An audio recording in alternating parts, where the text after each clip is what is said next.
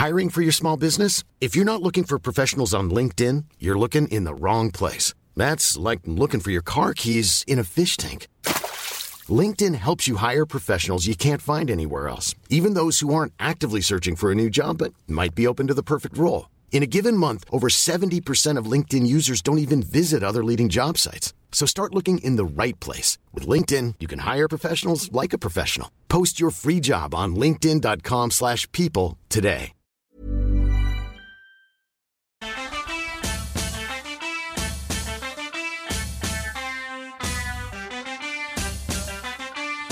On ne peut plus peindre des intérieurs avec des hommes qui lisent et des femmes qui tricotent. Oh, mais j'adore l'abstrait Vous parlez des fesses de votre grand-mère. C'est une vision occidentale de l'Orient, en recherche de pittoresque et d'exotisme. Un régal de culpabilité chrétienne. Vous savez qu'elle elle fait de la peinture. Pourquoi la dame elle est toute nue? Coucou vous Bienvenue dans cet épisode bonus de Vénus s'épilait-elle la chatte Cet épisode, c'est une conversation enregistrée au Paris Podcast Festival où l'épisode sur Picasso a remporté trois prix, ce qui me dépasse totalement. Donc je remercie de tout cœur les personnes qui ont voté, les personnes qui ont écouté, partagé cet épisode, et puis toutes celles qui étaient là lors de cette rencontre, parce que ça faisait trop plaisir de vous rencontrer en vrai. Cette discussion a été animée par Noémie Gmur, qui est podcasteuse et autrice de l'art du podcast, que je recommande chaudement à toutes les personnes qui auraient envie de se lancer. On a parlé des coulisses de Vénus, de comment je fabrique les épisodes, comment le podcast est financé, quels seront les prochains sujets, et aussi de pourquoi il n'y a pas eu d'épisode depuis Picasso. Spoiler alerte, c'est parce que j'ai été complètement dépassée par les événements, par le retentissement qu'a eu cet épisode, et pendant plusieurs mois j'ai été complètement bloquée parce que je me disais que tout ce que je ferais après, ce serait forcément moins bien.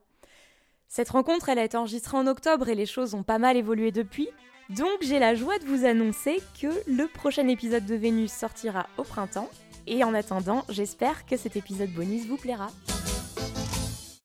Bienvenue. Ça va être euh, une rencontre avec euh, Julie Bozac, qui est euh, la créatrice du compte Instagram et du podcast Vénus et Pilette à la chatte. Est-ce que tu veux te présenter un petit peu Quel est ton parcours? Mon parcours, oui, il n'y a pas. bah déjà, merci beaucoup à tout le monde d'être venu, de venir s'enfermer avec des masques alors qu'il fait si beau dehors. C'est euh, vraiment, ça me va droit au cœur. Euh, donc ouais, comme Noémie disait, moi je m'appelle Julie Bozac. J'ai créé le podcast et euh, compte Instagram Vénus épilait-elle la chatte. Qu'est-ce que tu entends par mon parcours? Pourquoi j'ai créé ce podcast? Pourquoi? Ouais, que... ouais. Hmm. En fait, moi j'ai eu un parcours académique assez classique. Quoi. J'ai fait des études d'histoire de l'art à la fac. Je connaissais pas l'école du Louvre et euh, une des profs de la fac m'en a parlé. Donc je me suis dit, ah, ça a l'air cool, j'y suis allée. Ça a été un peu violent parce que, parce que moi je venais de banlieue, j'avais pas de particules et à l'école du Louvre, euh, c'était, ça passait mal. quoi. Euh, j'ai travaillé dans des galeries d'art pendant deux ans et demi, puis c'était horrible. Donc au lieu de faire un burn-out, j'ai démissionné, puis je suis allée, j'ai quitté Paris, je suis allée m'installer à Berlin. Et euh, j'ai carrément euh, arrêté d'aller dans les musées. J'étais dégoûtée de tout, tout cet univers-là. Donc j'ai pas mis les pieds dans un musée pendant 4 ans, 5 ans. Euh, j'ai fait des boulots alimentaires, ça me convenait très bien. Voilà. Et puis en fait, au bout de 4 ans, je suis retournée dans les musées parce que ça me manquait. Et je suis tombée à Munich sur une œuvre qui s'appelle L'école de danse d'un artiste qui s'appelle Ernst Ludwig Kirchner, je ne sais pas si je prononce bien.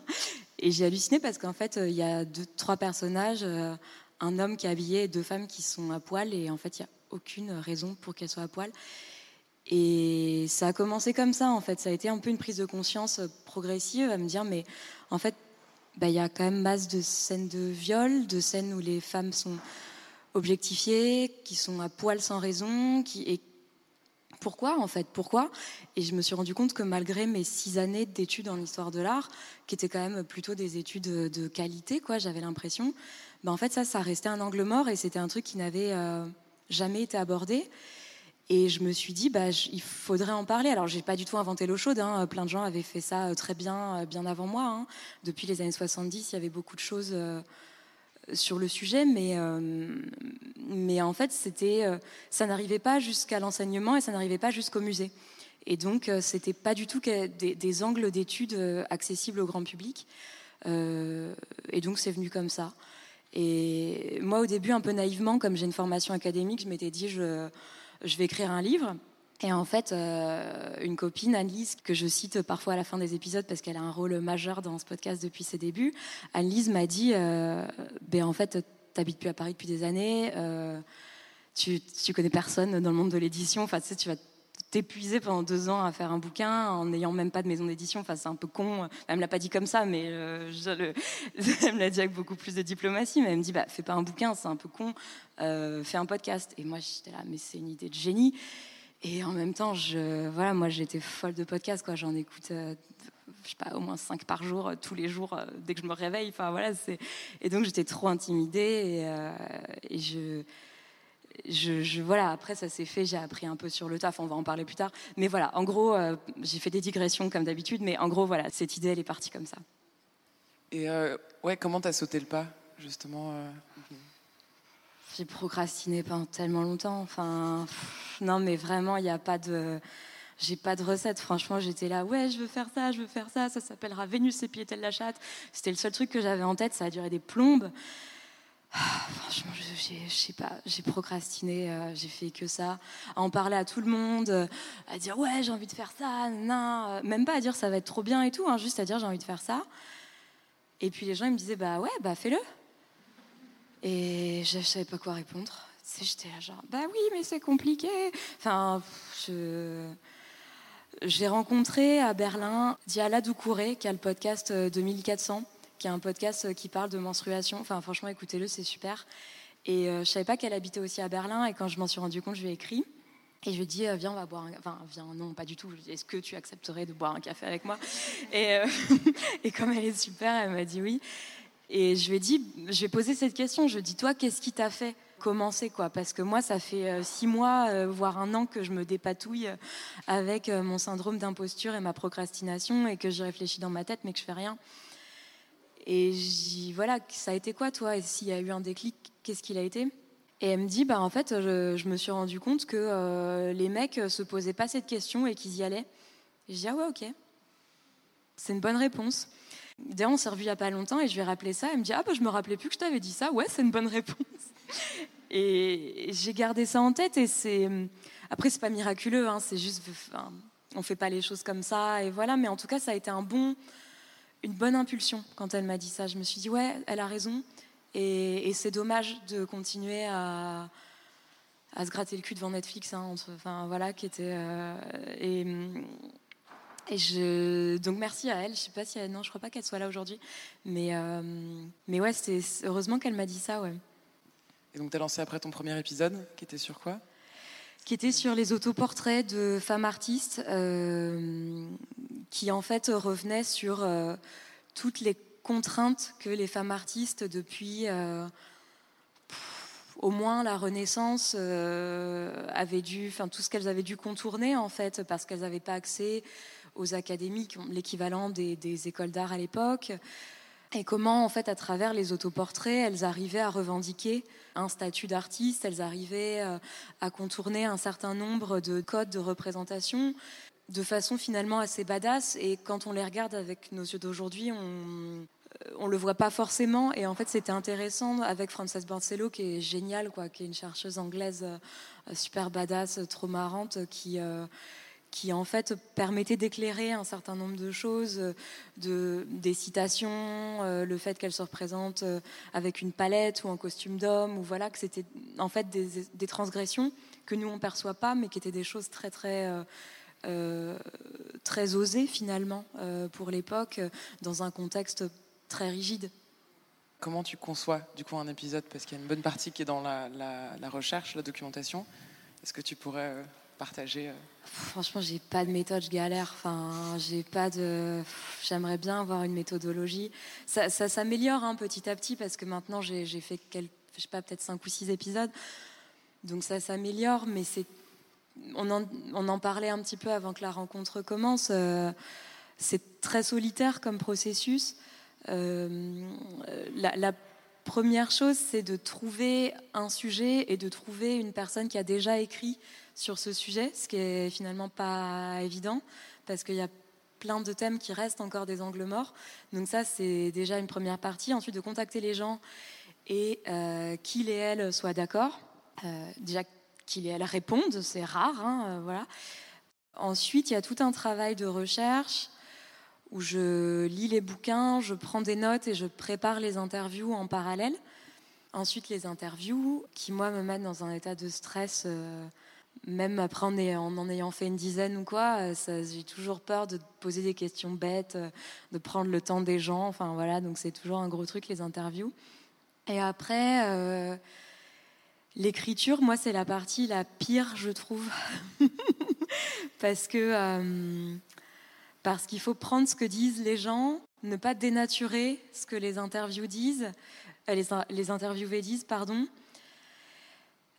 et en même temps faire de la vulgarisation, quoi, c'est-à-dire remettre dans le contexte, donner des clés de lecture, donner des infos, et faire en sorte que tout ça soit fluide et que tout ça soit euh, accessible et compréhensible et que les gens se disent pas attends on comprend rien elle part dans ses délires euh, ce qui est normal hein, en fait quand on écrit on se laisse un peu aussi happer euh, par des détails. Moi j'ai ce gros défaut.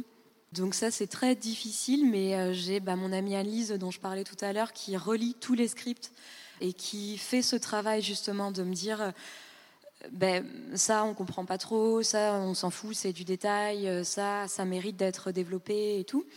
Donc euh, ça, c'est vraiment très très précieux d'avoir une personne comme ça qui est pas spécialiste en histoire de l'art et qui, euh, qui, qui, peut ajuster. Ensuite, le montage, ouais, c'est long, mais moi j'aime bien.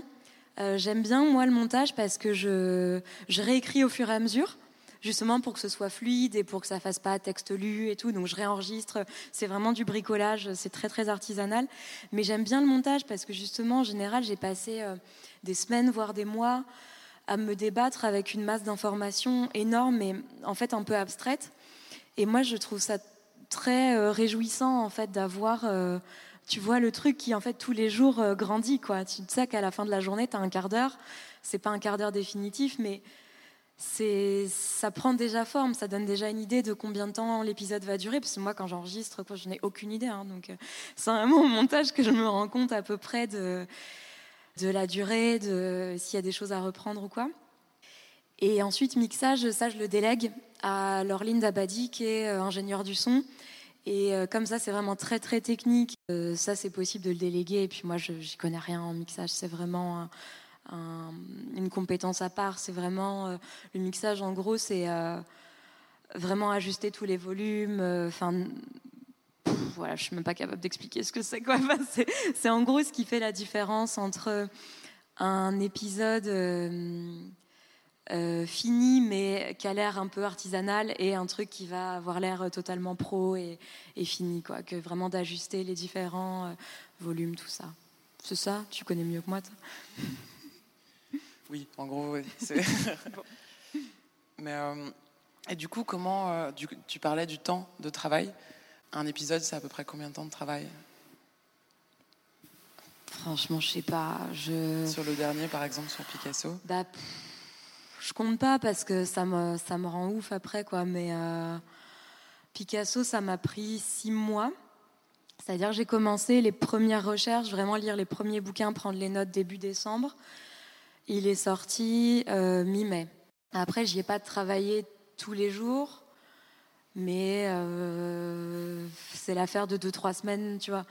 Et quand j'écrivais, tu sais, t'écris pas tous les jours 8 euh, heures par jour. Enfin, c'est difficile. En plus, c'était un processus vraiment douloureux d'écrire Picasso parce que tu te rends compte de, tu vois, de parler de la, la, figure du génie, à quel point on idolâtre les hommes, à quel point, en fait, tout le monde savait, personne n'a rien dit. C'est désespérant, en fait, d'écrire là-dessus et d'arriver à en sortir quelque chose. Donc, euh, c'est difficile d'évaluer, je dirais, euh, à temps plein, 4 mois et demi, 5 mois, à temps plein. Ce qui n'est pas énorme finalement. Enfin, je sais pas, j'ai du mal à me rendre compte. Mais ça, c'était un peu extrême, Picasso. Les autres m'ont pris un peu moins de temps, ouais. Tu as eu plusieurs euh, expériences du coup avec le, crowdfunding pour générer des revenus. Donc la première fois, c'était euh, où tu avais euh, lancé un, un, agenda mal poli. Ouais. Est-ce que tu veux euh, déjà peut-être nous raconter ça et après voir comment tu en es venu à, à, à Patreon? Bah, L'agenda Malpoli, c'est encore une idée d'Anne-Lise, euh, qui est vraiment euh, la meuf a une bonne idée par seconde. quoi. Et l'idée, c'était de faire un objet dérivé du podcast, mais on voulait pas faire, comment dire, des goodies, quoi. On voulait pas faire des objets polluants, pas durables. Donc, on a travaillé avec Brandbook, qui est une société de fabrication de papeterie qui est basée à Francfort, qui font des trucs vraiment super et qui nous ont suggéré de faire un agenda non daté pour qu'il puisse être réutilisé, euh, déjà vendu euh, sur euh, pas que l'année 2022 ou 2021, donc pas périssable, et puis être utilisé pendant plusieurs années si on veut.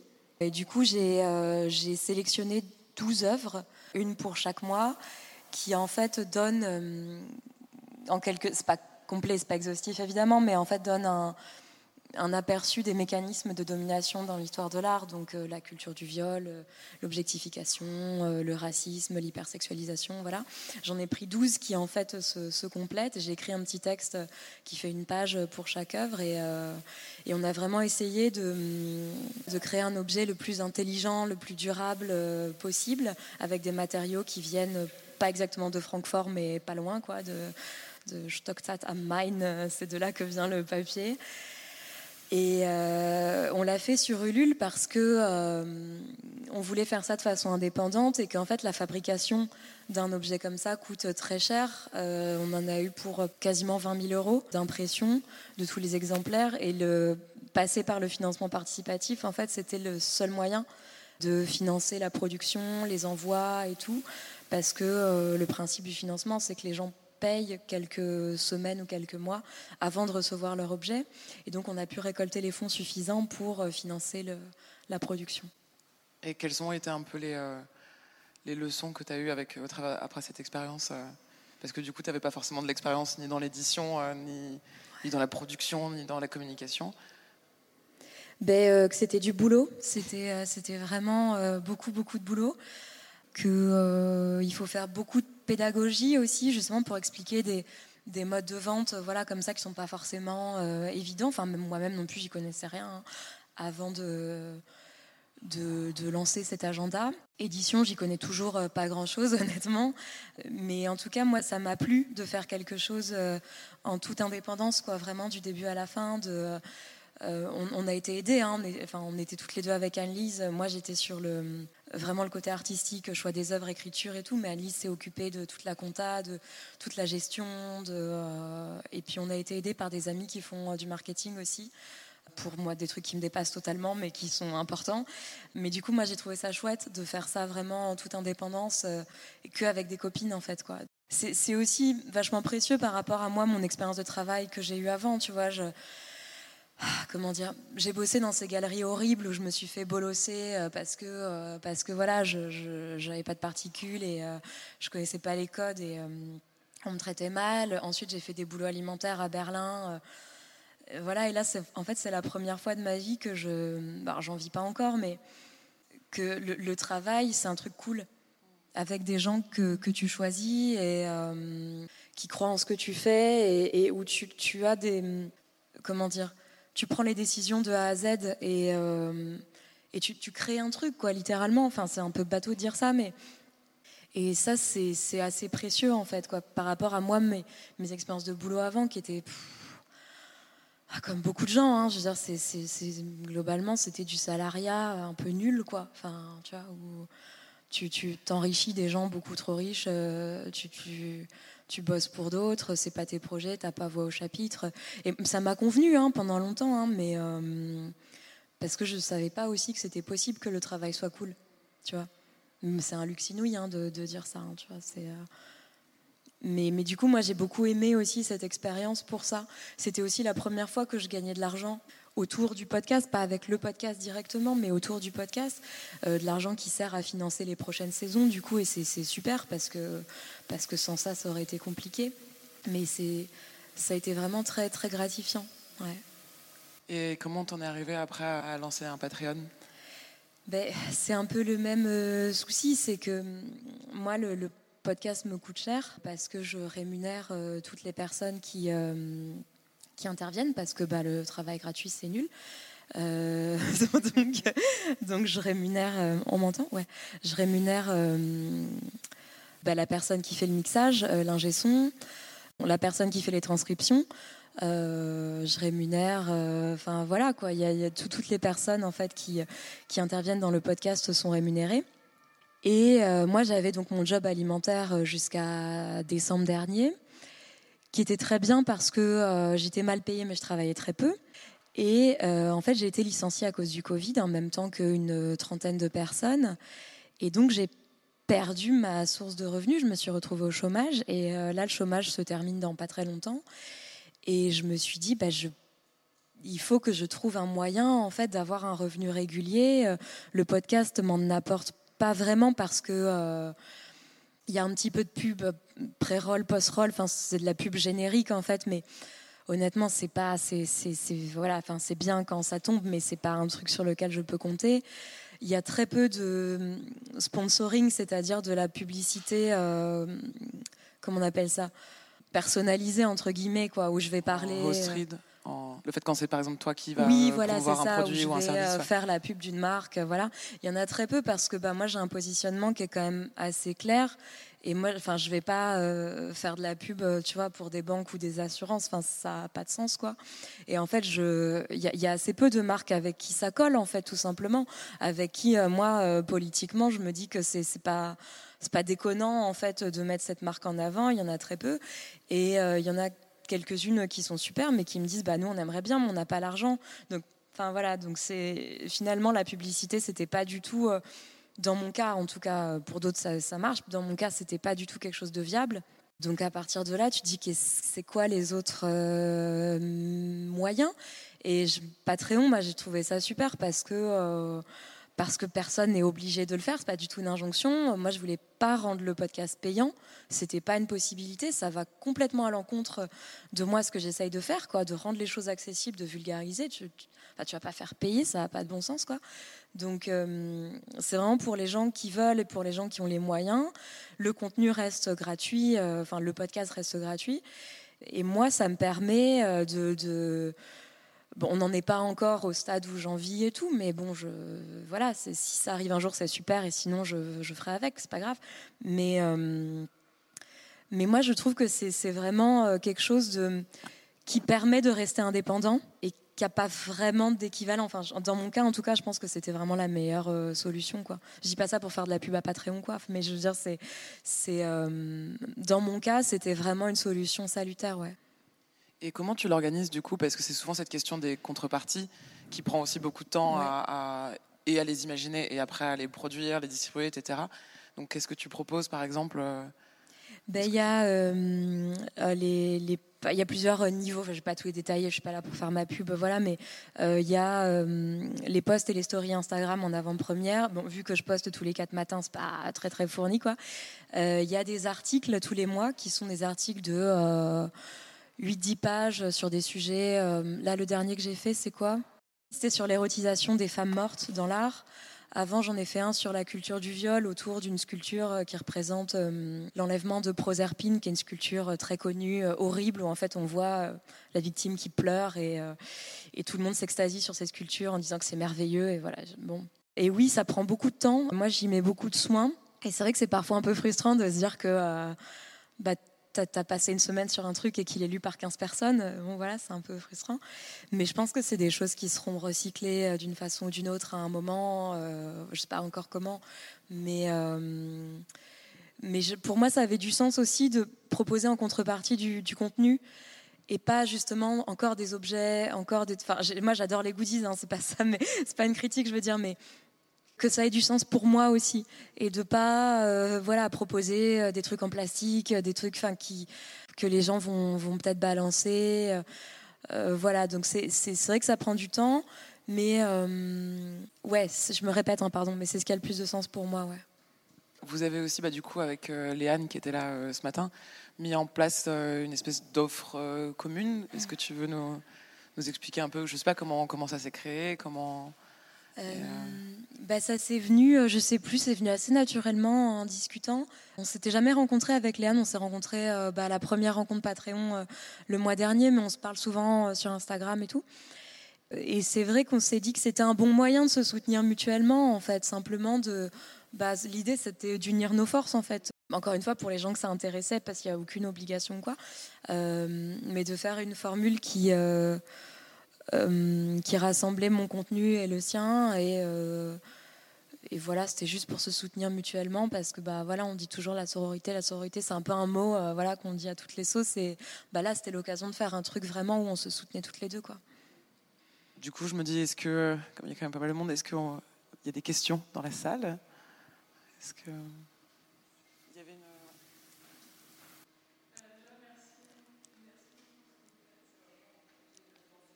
podcast préféré. Je vais pleurer. Euh, j'aimerais, j'aimerais beaucoup savoir bah, quel sera le prochain thème du prochain épisode, si vous le savez ou pas. Eh, je sais pas. Franchement, j'ai, j'ai un, un, Google Doc où il y a, je crois, 54 sujets d'épisodes. Et puis, en fait, je suis pas du tout organisée, donc je suis là. Ah ouais, ça c'est super. Puis je m'y mets deux jours, et puis après, je passe à autre chose. Enfin bref.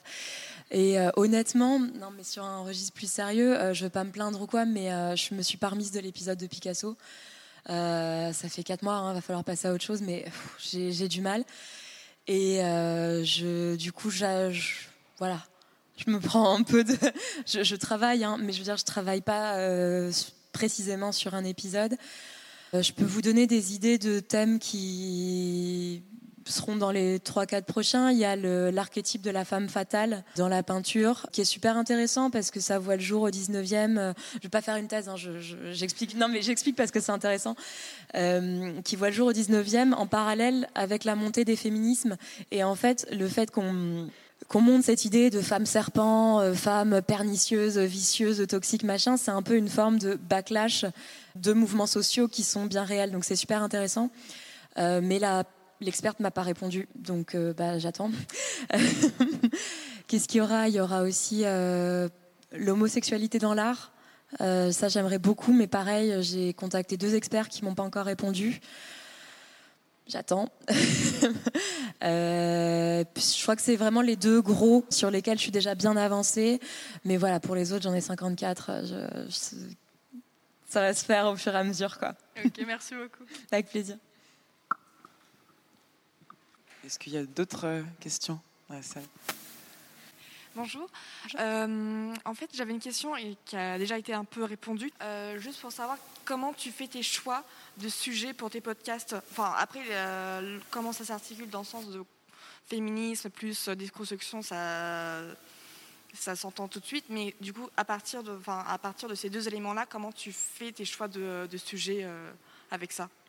Ben c'est euh, la première contrainte, c'est vraiment de trouver des sujets sur lesquels il y a des livres et euh, dont la personne est vivante et donc euh, de pouvoir l'interviewer et qu'elle me dise oui parce que ça, ça fait déjà beaucoup de contraintes. Et donc déjà ces sujets, je les, je les, ces sujets, pardon, je les choisis parce que de base, il y a ce que tu disais, une intersection entre histoire de l'art et féminisme. Et je vais pas faire un sujet sur le château de Versailles. Enfin, tu vois, je Enfin, pourquoi pas s'il y a des choses intéressantes à dire en termes d'oppression, quoi. Mais oui, il y aurait d'ailleurs. Mais bon, bref. Euh, je... mais euh, donc ça, c'est le premier critère.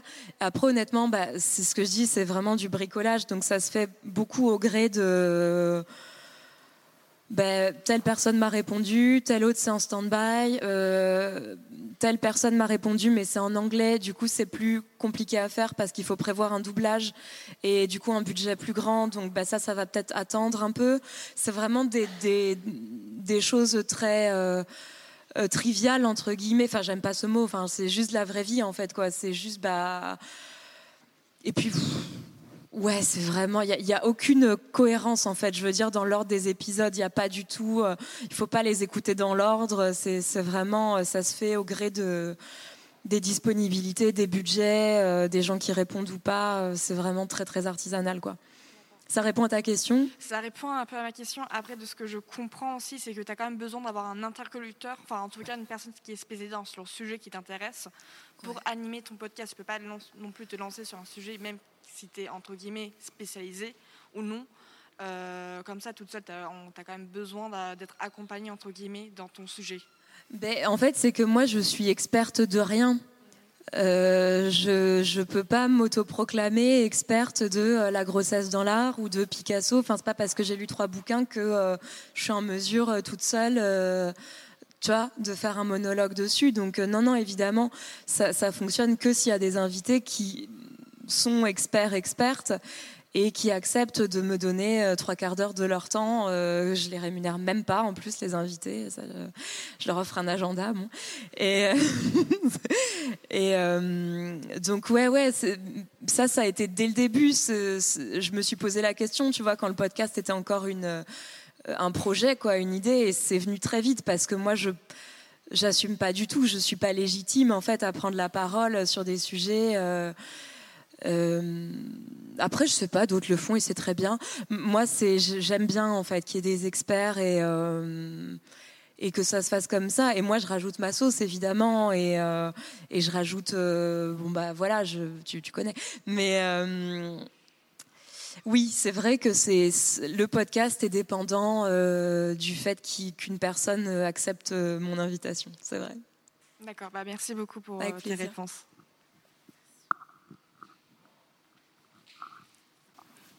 Bonjour. Bonjour. Euh, je me demandais si tu avais déjà eu des retours euh, d'enseignants ou enseignantes en école d'art ou autres, euh, des choses liées. Si tu savais si ça avait pu avoir un petit impact ou si on t'en a parlé. Et si tu savais si mm, aujourd'hui les choses commençaient un peu à changer dans ces écoles, s'il y avait des enseignements qui commençaient un peu à, aborder ça. Et, et voilà. ouais, j'en ai eu pas mal.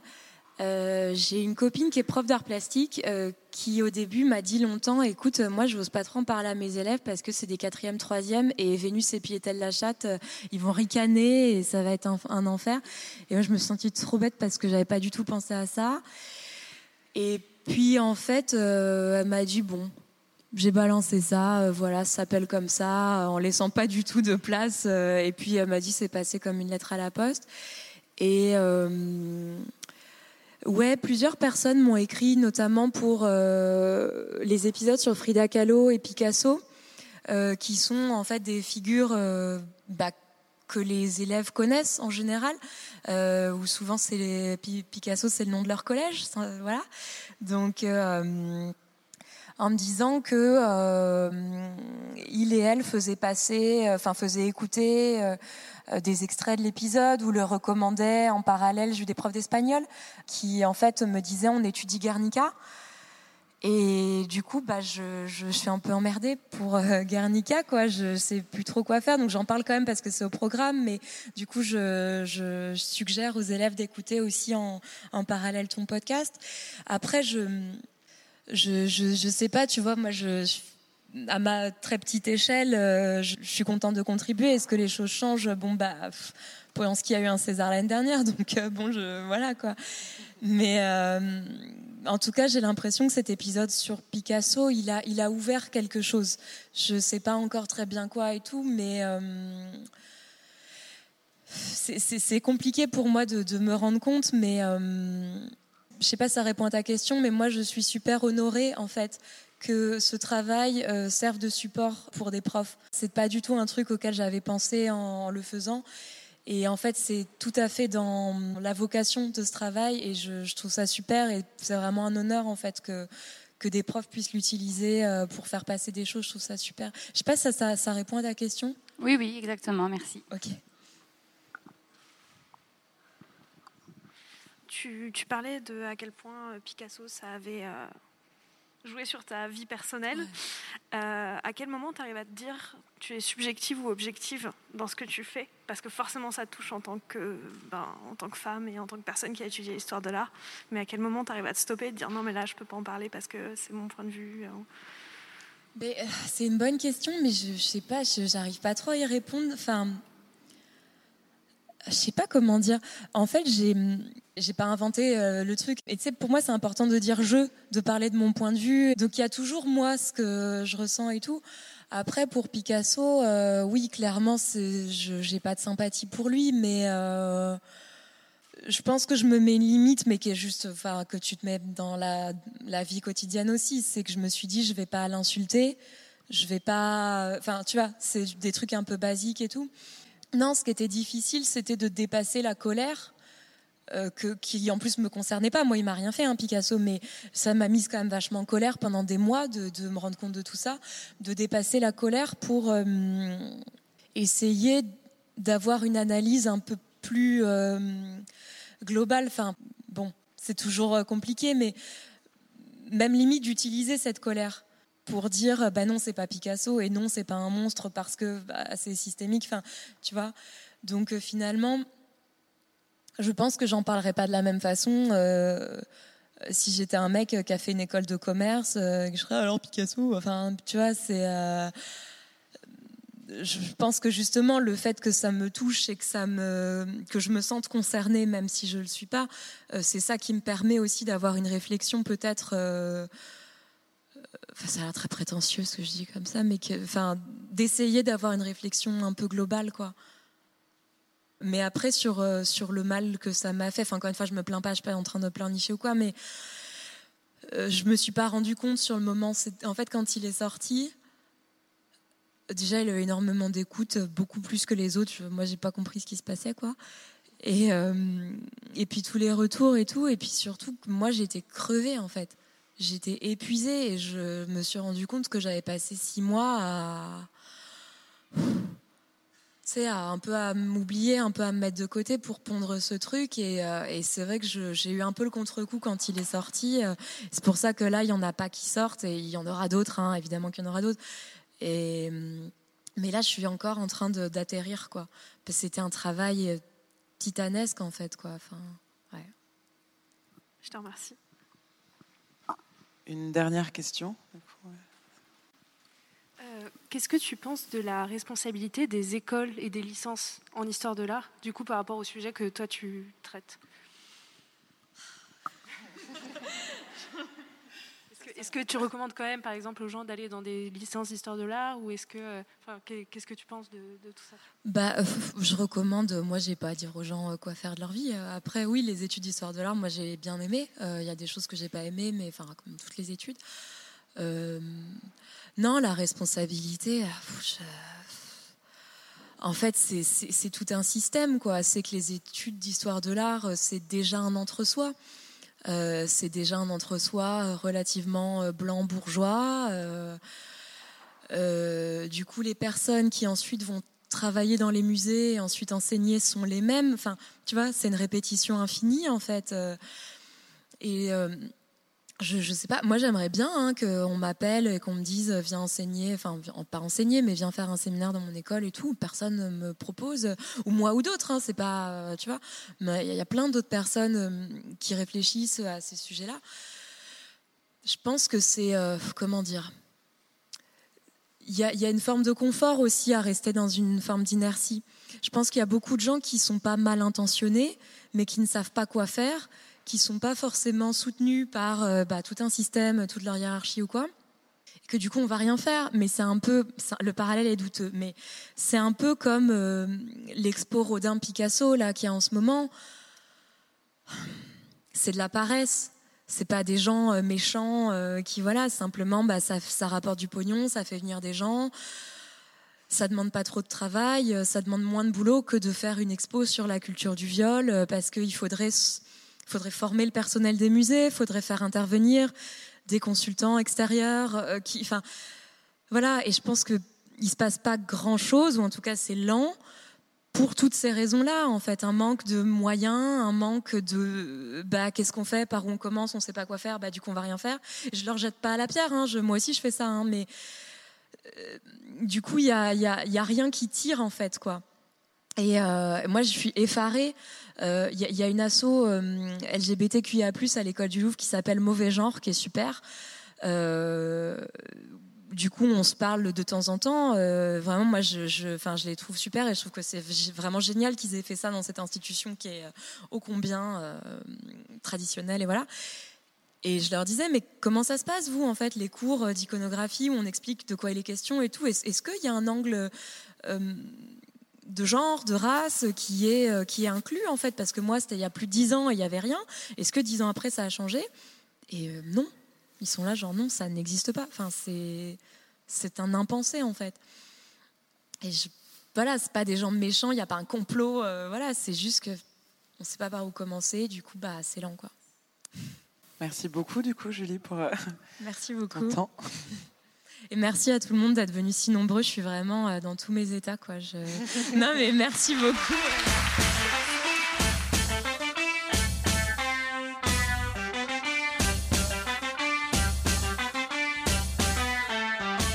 Merci beaucoup à toutes les personnes qui étaient là, à Noémie Gmur et au Paris Podcast Festival d'avoir organisé tout ça. Et merci à vous d'avoir écouté ce bonus de Vénus s'épilait-elle la chatte. Je vous embrasse si vous le voulez bien, et à très vite, cette fois vraiment très vite, pour un nouvel épisode.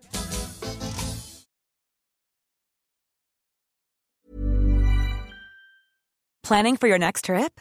Elevate your travel style with Quince. Quince has all the jet setting essentials you'll want for your next getaway, like European linen, premium luggage options, buttery soft Italian leather bags, and so much more. And is all priced at 50 to 80% less than similar brands. Plus, Quince only works with factories that use safe and ethical manufacturing practices. Pack your bags with high-quality essentials you'll be wearing for vacations to come with Quince. Go to quince.com slash pack for free shipping and 365-day returns.